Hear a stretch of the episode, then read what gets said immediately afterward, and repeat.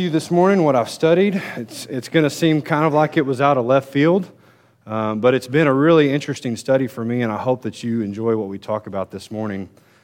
Before we get to that, though, I want to use an illustration to start kind of our thoughts and get us thinking about this.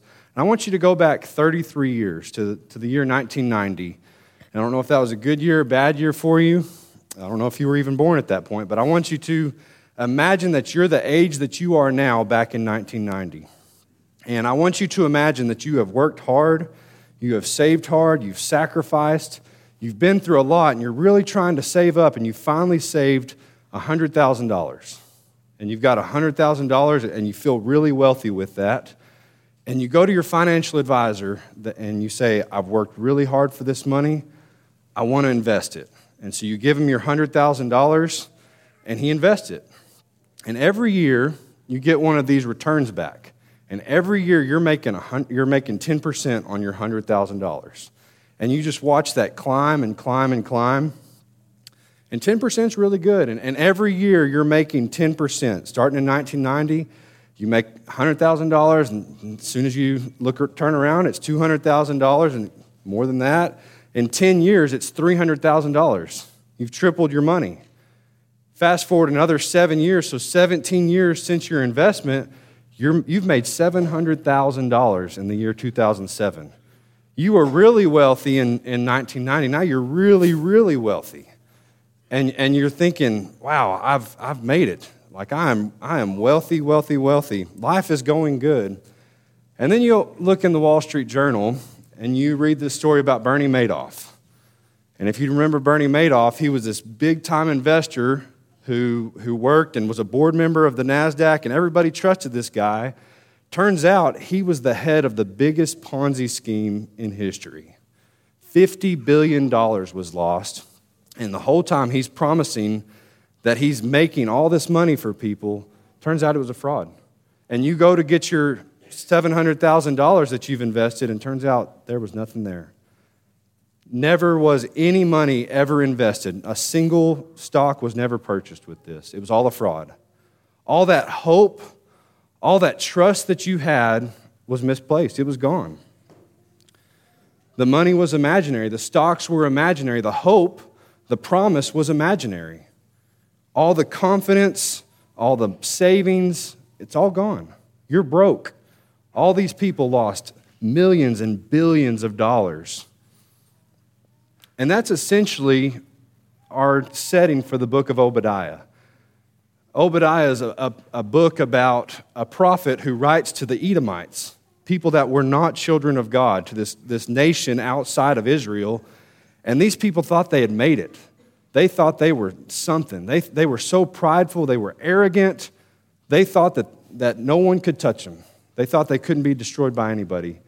But their hope was misplaced. Their hope was imaginary. And God writes this letter, or through the prophet Obadiah, prophesies that you're about to be destroyed. You're about to meet destruction. You have no hope. And you've probably seen Edom, uh, the, the kingdom of Edom, all along. You've probably read about it in the Old Testament, even if you haven't realized that you've done that. But Edom is a nation that shares the borders with the Israelites. And the kingdom of Judah, specifically, as we move through time, but it's been there all along. Um, and anytime you pull up a map, it's right there in the, the very southern part. But there's, they're not just neighbors. Edom and Israel aren't just neighbors, but there's tremendous history behind these two different nations. And I want to look at that real quick. So we're going to go back um, to the year 2000 BC, so about 1,500 years before the book of Obadiah is actually written. And we're going to kind of learn some history behind these two, behind these two nations. And you, you remember Abraham and Sarah, they had a son named Isaac. Isaac and Rebekah, they had a, two sons. Firstborn being Esau, secondborn being uh, Jacob. And the firstborn back in this time was where all the hope lied. That's the promise was given to, to the firstborn, the blessing was given to the firstborn. And it may not seem fair to us, but that's just how it was done. If you were the firstborn, you were going to inherit everything of your, of your father's. And the second born, sorry, you're left with nothing. That's just how it was. And we go back to Genesis chapter 25 and 27. And there's this very tense relationship between these two brothers. And, and if you remember, um, Jacob ends up purchasing this uh, birthright from Esau, uh, this blessing from Esau, for just some, some stew and some bread. And he receives that blessing years later when Jacob is, is about to pass, when he's about to die, or when Isaac is about to die.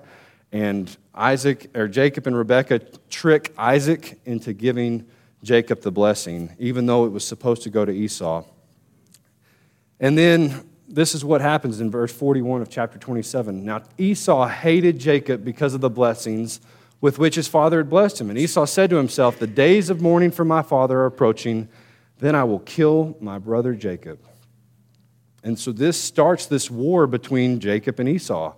And this hatred it doesn't just stop with Jacob and Esau, but it continues on for generation and generation and generation for thousands of years. That's how much these two hated each other. And if we keep reading in the, uh, the Old Testament, we find out that Jacob is the father of the Israelites, um, and Esau is the, the father of Edom, who are known as the Edomites. And we're going to see those as we go through our, our information this morning.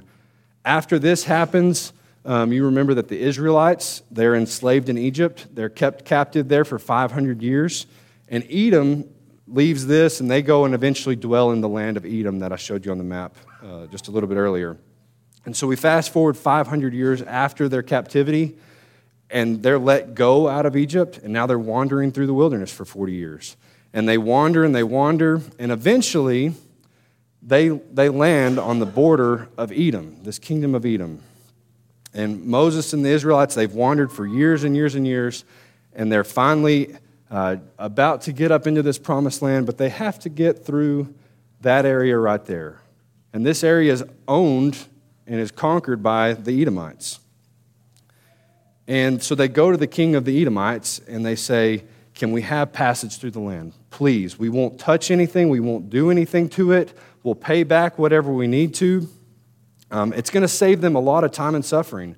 They're traveling with hundreds of thousands people, of uh, people, if not millions of people, and trying to have, get food and water for that many people and, and travel with kids, and, and it's, it's tough. And they say, if we can just go up through your land right there, that couple 40, 50, 60 miles, whatever it is, it's going to save us a lot of heartache, a lot of suffering. So they go to the king of Edom and this is what they beg him. He says, Please let us pass through your land. We will not pass through the field or vineyard or drink water from a well. We will go along the king's highway. We will not turn aside to the right hand, to the left, until we've passed through your territory. But Edom said to him, You shall not pass through, lest I come out with the sword against you. And the people of Israel said to him, We will go up by the highway. If we drink of your water, I and my livestock, then I'll pay for it. Let me only pass through on foot, nothing more. But he said, You shall not pass through and Edom came out against them with a large army and with a strong force. And so that hatred that we saw with Jacob and Esau, it's continued. 500 years later, this is where we're at. They, these descendants still hate each other so much that they wouldn't even just let them pass through their land without, without a struggle. And so, because of that, um, they have to wander some more, and they have to go around this big mountainous territory that the Edomites owned and inhabited, and it takes them years and years and lots of struggle to get up through that um, with all these people. And very difficult on them. And then after this, we fast forward another thousand years, and this hatred still continues, and it goes on through all of the different kings that Israel has in both Israel, in, yeah, in Israel and in Judah. And they continue to have hostile dealings. Pretty much every king had something to do with the Edomites, and it was never good.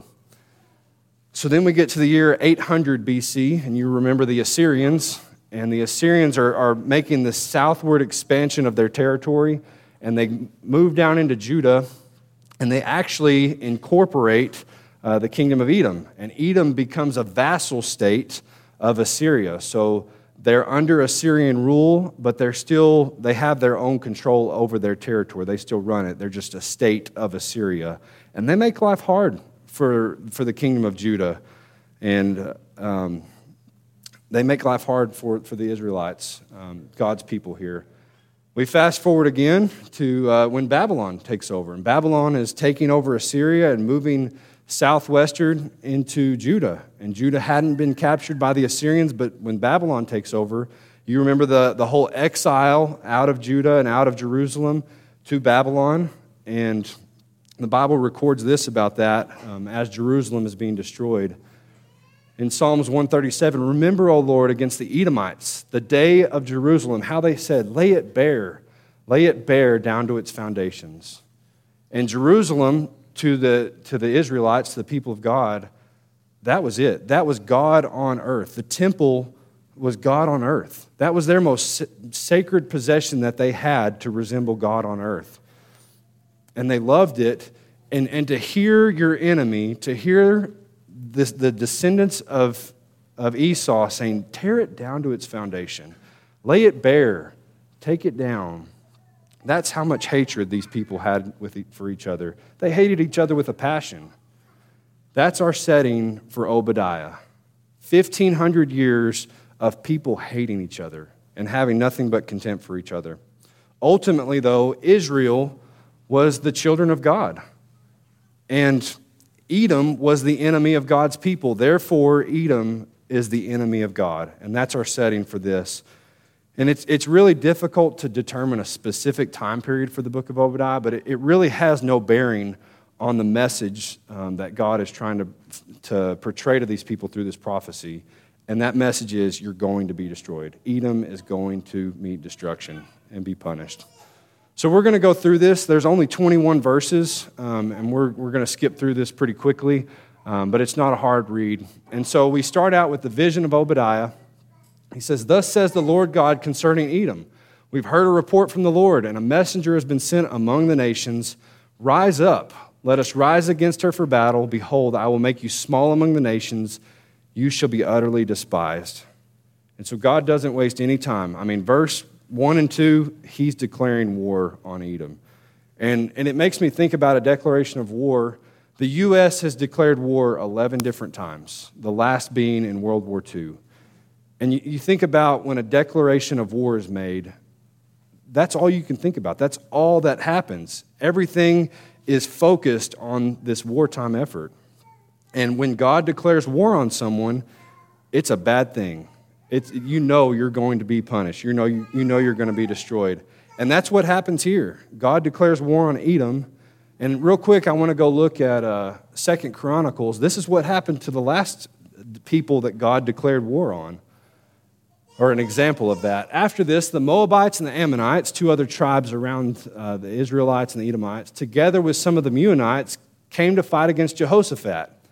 The moment they began their shouts and praises, the Lord set an ambush against the Ammonites, Moabites, and the inhabitants of Mount Seir. And Mount Seir is one of the, it's the capital of the Edomites, who came to fight against Judah, and they were defeated. The Ammonites and the Moabites turned against the inhabitants of Mount Seir and completely annihilated them. When they had finished with their, and the inhabitants of Seir, they helped destroy each other. And so God creates this destruction. Not only does He do the destroying, but He has other people do that for them. And these people who thought they were allies with each other end up destroying each other. And this wouldn't have been that long ago. This would have been maybe a couple hundred years prior to when the book of Obadiah was written. And this story uh, that we read here would have been told. The people of Edom would remember this story. They would know that this happened and they'd remember that when God declares war on someone, when he says he's going to, to destroy someone, he means it.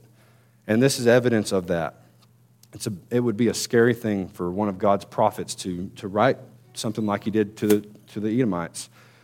At the end of verse 2, he says, Behold, I will make you small among the nations, you shall be utterly despised. And you look at that word small in Hebrew, and it means insignificant. You don't matter. No one cares who you are. And, and to, the, to the Edomites, that's, a, that's probably the scariest thing that could happen to them. They were a nation that was so filled with pride and arrogance. That was one of the worst things that could happen to them. And that's why he says what he does in verse 3 The pride of your heart has deceived you. You who live in the clefts of the rock in your lofty dwelling, who say in your heart, Who will bring me down to the ground? Though you soar aloft like the eagle, though you nest, your nest is set among the stars, from there I will bring you down, declares the Lord. And this lofty dwelling um, that it talks about here, they were a mountainous people. They lived high up in the mountains and they were protected by the mountains. And they knew this. They knew that time and time again, people have tried to destroy them and they couldn't do it. No one could overthrow this territory, and, and they thought they were safe. You go back to the story of, of the Madoff investors, they thought they were safe. They thought that they were making money. And here we find out they're not safe. That's a false sense of hope that they have. And this is what's kept them safe for so long. This is pictures of, of the journey as you go up to what was Mount Seir, what's now known as Petra. Um, and you would go through these rocks, and there's people all along the top of these, of these rocks that would be trying to destroy you as you go up to this, this city. And so it was a really hard city to try and penetrate. It was a fortress. And once you trekked up through all these caverns to get up there, this is the top of that mountain. You've probably seen pictures of Petra. And Petra, all this rock formation was completed after the Edomites, but this is where they dwelled. And, and if you've seen Indiana Jones and, and the uh, Last Crusade, this is where it was filmed. And uh, it was a very protected area, very protected place, and they knew that, and they were arrogant about that. But regardless of that, God promises to bring them down. And not only would he bring them down, but just like he did before, he's going to use their allies to do that. And we find that out in verse 7. All your allies have driven you to your border. Those at peace with you have deceived you. They prevailed against you. Those who eat your bread have set a trap beneath you. You have no understanding. Basically, the allies that you think you have aren't your allies. These people that you think you can trust, you can't trust them. And they're, they're going to deceive you. They're going to be the ones that destroy you. Even the people who you're eating with, they're the ones that are setting a trap for you. And basically, he tells the Edomites, you can't trust anyone, not even your own people.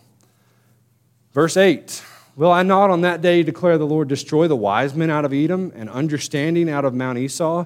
And your mighty men shall be dismayed, O Teman. And Teman is just a city there in Edom um, so that every man from Mount Esau will be cut off by slaughter. That word slaughter is a terrifying thing. And, and I'm sure that these Edomites, as they're hearing God's prophet tell them this, they're thinking, what is going on? What, how, what did we do to deserve this? Why does God have it out for us so much? And he, God answers that in verse 10. God says, Because of the violence done to your brother Jacob, shame shall cover you. You shall be cut off forever. On the day that you stood aloof, on the day that strangers carried off his wealth and foreigners entered his gates and cast lots for Jerusalem, you were like one of them.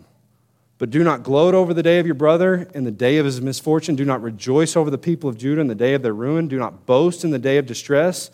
Do not enter the gate of my people in the day of their calamity. Do not gloat over his disaster in the day of his calamity. Do not, do not loot his wealth in the day of his calamity. Do not stand at the crossroads to cut off his fugitives. Do not hand over his survivors in the day of distress. And so he goes through this list of things. These are what you did. Because of all this, because you hated my people, because you gloated over my people, because you took advantage of my people, that's why you're going to be destroyed. That's why I have it out for you. And this would scare the Edomites, of course. I mean, this, this is going to bring tremendous fear to them to know that God is going to slaughter you and slaughter all of your people. But with this, it would also bring tremendous hope to God's people, knowing that He was there to protect you. And in verse 15, we get this pivot verse. Um, God has been, up until verse 14, He's been prophesying about the destruction of Edom. And now in verse 15, He widens His gaze uh, to a much bigger area. It says, For the day of the Lord is near upon all the nations. As you've done, it shall be done to you. Your deeds shall return on your own head. For as you've drunk on my holy mountain, so all the nations shall drink continually. They shall drink and swallow, and shall be as though they had never been. And so as you read through the book of Obadiah, you get this sense of justice. It says, As you've done, it shall be done to you. That's justice. For the evil that you've done, evil's going to be done to you. You're going to pay for it.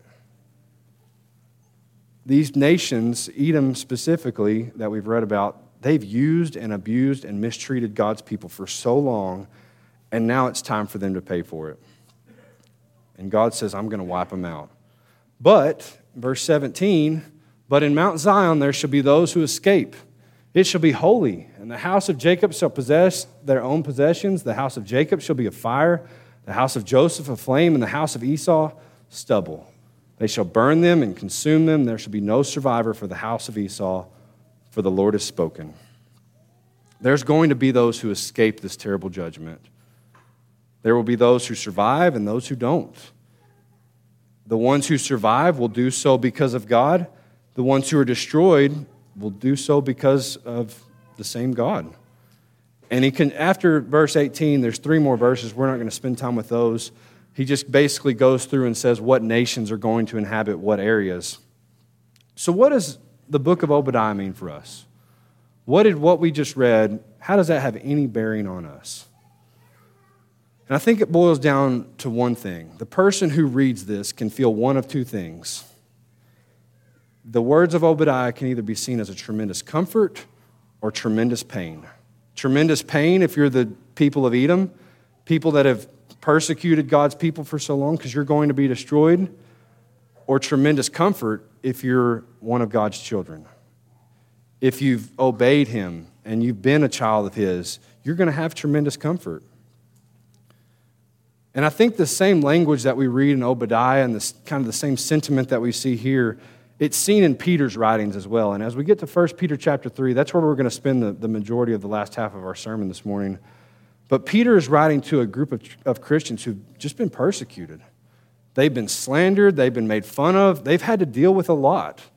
And as we get into 1 Peter chapter 3, Peter has some advice for them, and he calls them to be different, to be a different people people that aren't of the world.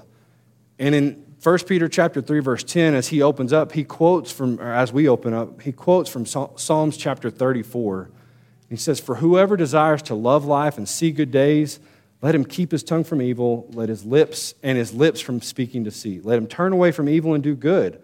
Let him seek peace and pursue it, for the eyes of the Lord are on the righteous and his ears are open to their prayer, but the face of the Lord is against those who do evil." And that's what reminds me of what we just read in Obadiah.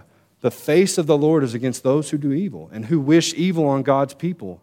And that's Peter's encouragement to these people is God is with you. God is setting his face against people who do evil against you. They're going to face punishment just like the Edomites did. And after this, in verse 13, he tells the Christians, Now who is there to harm you if you're zealous for what is good?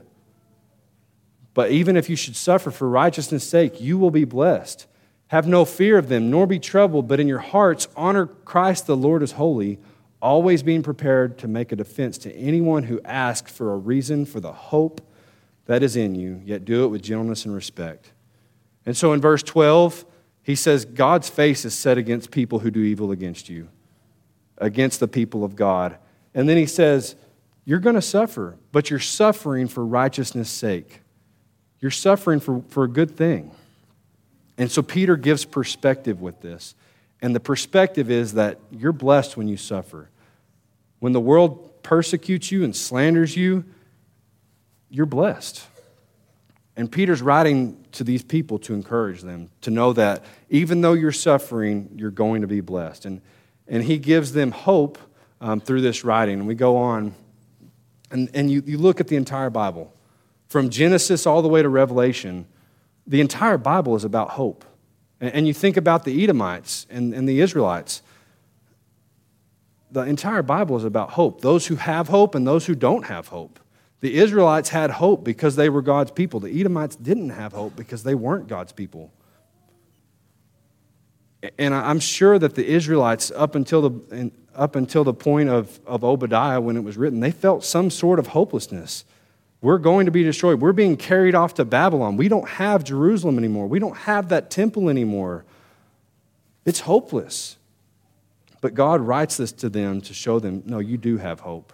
If you're, if you're a child of mine, you do have hope. They needed to understand, the Israelites needed to understand that Edom is not in charge. I am in charge the enemy will not win. And, and, hope is such a foundational thing to the Christian faith. And I hope that you have, have hope. And this morning, I want to spend a little bit of time as we finish talking about what hope is. In 2009, and, and this was a study put out by the CDC, and it's, it's tracked um, sadness and hopelessness for a long time.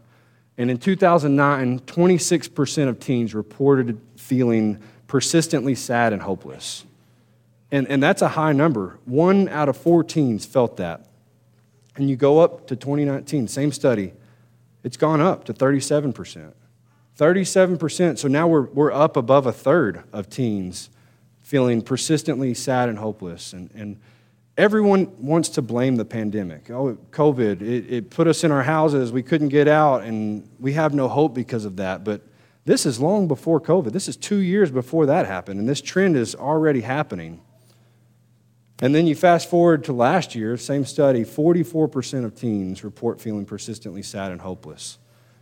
It's not going down. I think the pandemic probably had something to do with an increase there, but we were already on the uptick there. Hopelessness is becoming more pervasive in our, in our society.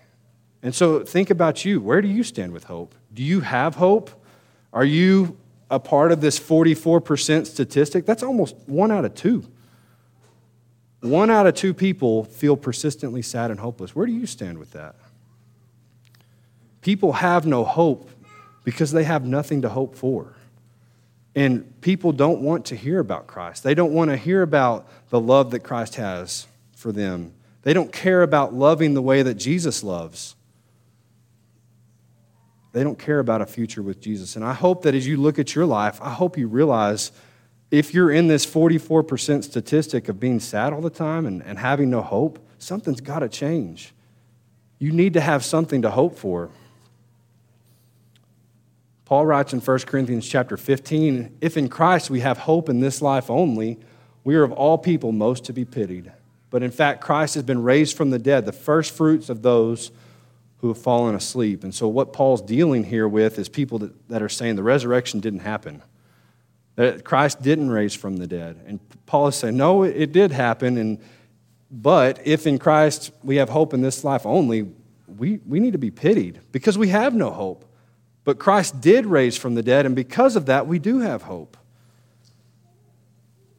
And you have hope in, in the next life because of a risen Savior. And your life needs to emulate that. It needs to show to other people that I've got hope, and this is what my hope is in.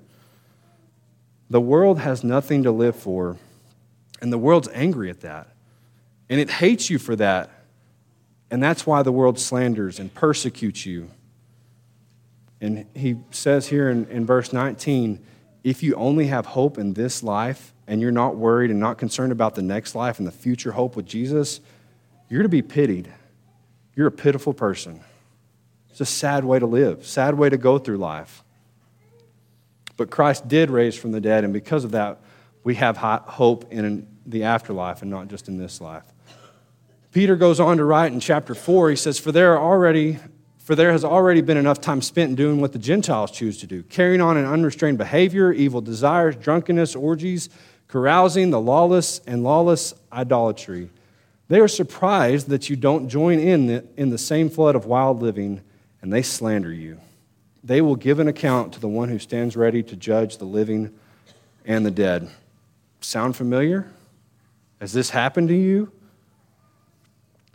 And, and you can see this going on in the United States now, but this has happened for thousands of years. You go back to the Corinthian life, this was happening. Roman life, it was happening. These people were experiencing it. The Christians were going through and they were seeing this happen and they were being persecuted and slandered because of it. The hopeless participate in all of these different things because they have nothing to hope for. It temporarily gives them pleasure in a hopeless world. And as Christians, we have a much stronger, firm, permanent hope that we have to hope for. And that's why we don't participate in all these things.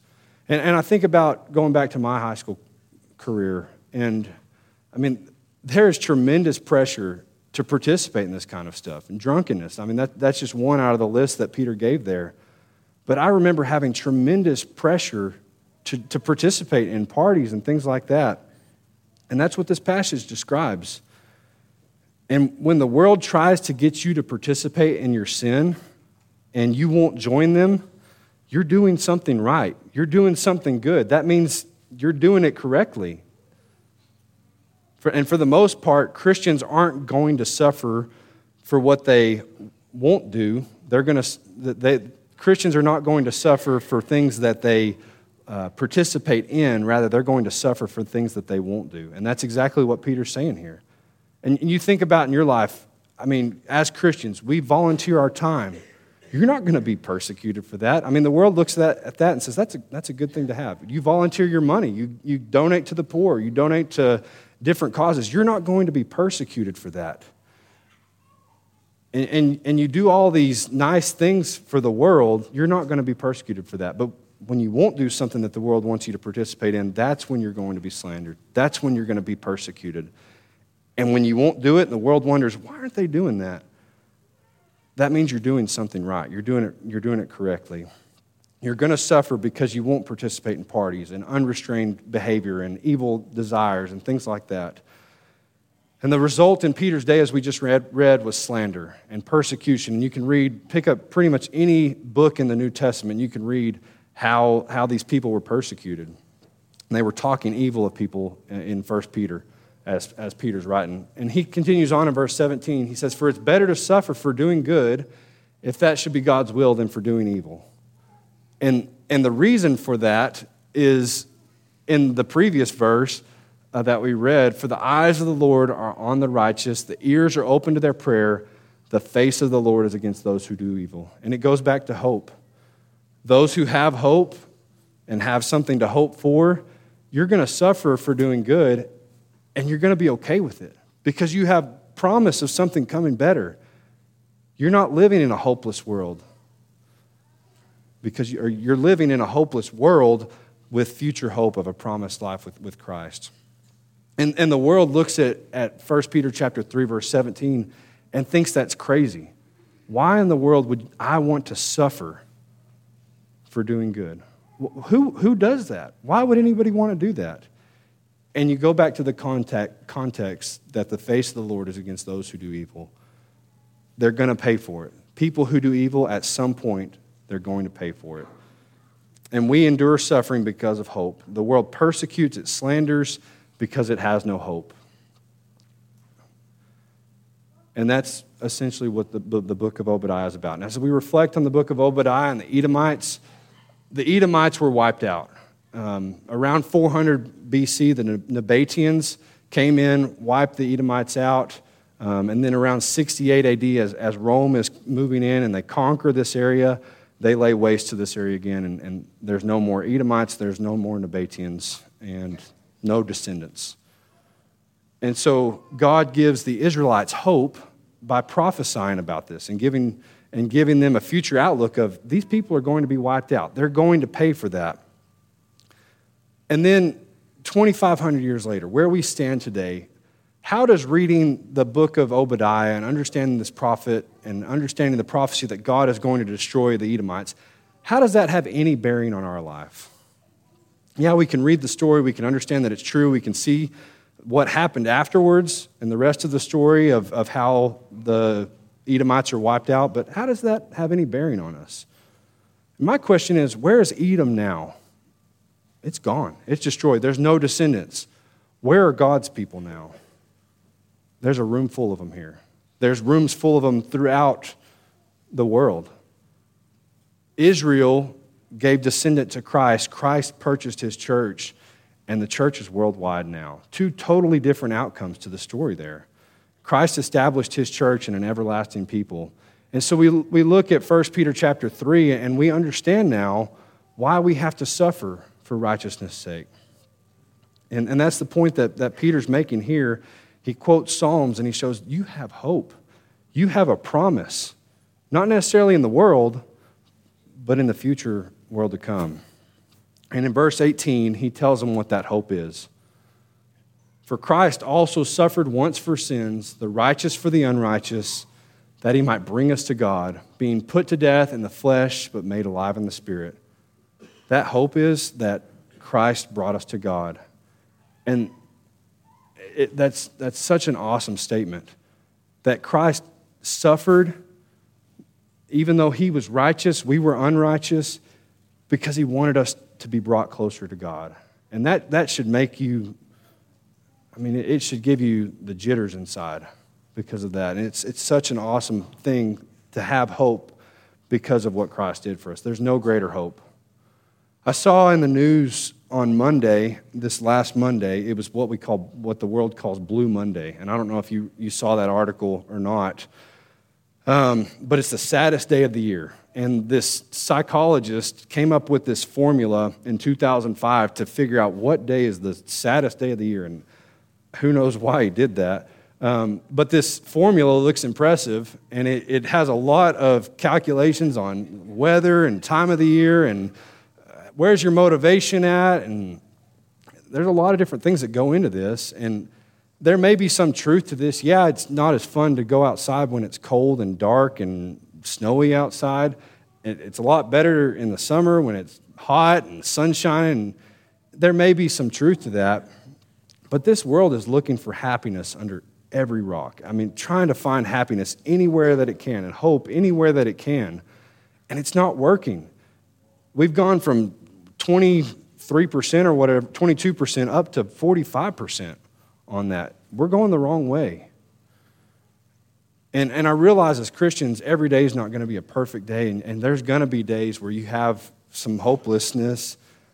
But on the other side of that, we've got to have this permanent hope and just realizing that, that life is, we're living this life for the hope of a future life. And so, as we wind this study down, I want to go over just a few practical applications. Um, as you go through your Christian life, of maybe how you can combat some, some days when you're not feeling super hopeful. First thing, make a gratitude list. It's, it's really difficult to not have hope when you're listing out all the things that you're thankful for. It makes you realize that, that God is really looking out for you. Do something nice for someone. Focus on other people. When you're focusing on other people, it's a lot more difficult to play the Eeyore character and, and, and figuring out that there's nothing in life worth living if you're, if you're focusing on other people eat healthy and exercise. And, and I realize there's not a whole lot of biblical uh, scripture for that, but when you, when you eat better and you sleep better, you feel better, and your, your mind can be changed because of that. Meditate on scripture. When you're in the Word and you're reading, and you focus on that and you spend a dedicated portion of every day meditating on that, it's going to make you think more about that rather than thinking about, oh, I have no hope.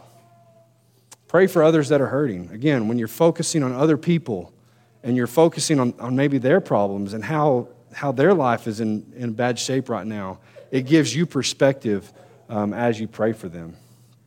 Think about heaven. Have you ever just let your mind wander and, and, and think about how amazing that day will be? And all the things you might possibly see, and, and being in the presence of Jesus, and being in the presence of God, and being in the presence of the Holy Spirit, and all these former people, Moses and Abraham, and being just being there with them and the, the wonderful things you're going to see, just let your mind wander and think about what's future, what's going to be coming in the next life. And then be around Christian people. When you're around Christian people and the church of God and the family of God, it gives you a lot more hope than being around people that are in this world. Yes, you need to be around people in this world. We need to be spreading the gospel, but your focus in this life should want to be around other people, other people of the family of God. Our last verse this morning, Romans 15, verse 13. May the God of hope fill you with all joy and peace in believing, so that by the power of the Holy Spirit you may abound in hope. Not just have some hope, not just a little hope, but abound in hope. And I hope that as you go through life, your life will abound in hope, that people will see the hope that you have and they'll ask you about it and they'll want to be a part of that. This morning, I, I pray that you have that hope, not hope in the world, but hope in Christ, hope in the future. If you're a member of the body of Christ here, you have that hope. If you've been baptized, if you're a Christian, you have that hope. But if you're here this morning and, and you haven't believed in Christ and you haven't been baptized and you're not living a Christian life, you don't have that hope. And this morning, I hope that, that if that is you and you find yourself in that position, I hope you'll change it. The church and, and the invitation song that we're going to offer here in just a minute, that's the purpose of that. Is so that hopefully something we've said this morning, it'll touch you and you'll realize I've got to change something in, this, in my life. And there's, that invitation is open all the time. If that's something you don't want to do this morning, but you want to think about it and you, and you want to pray about it and talk to the elders about it and study with people and then come to that conclusion, the invitation is always open. So this morning, we're going to offer that invitation. And I hope that if you have something in your life you need to change, I hope you'll do that. Won't you come while we stand and sing?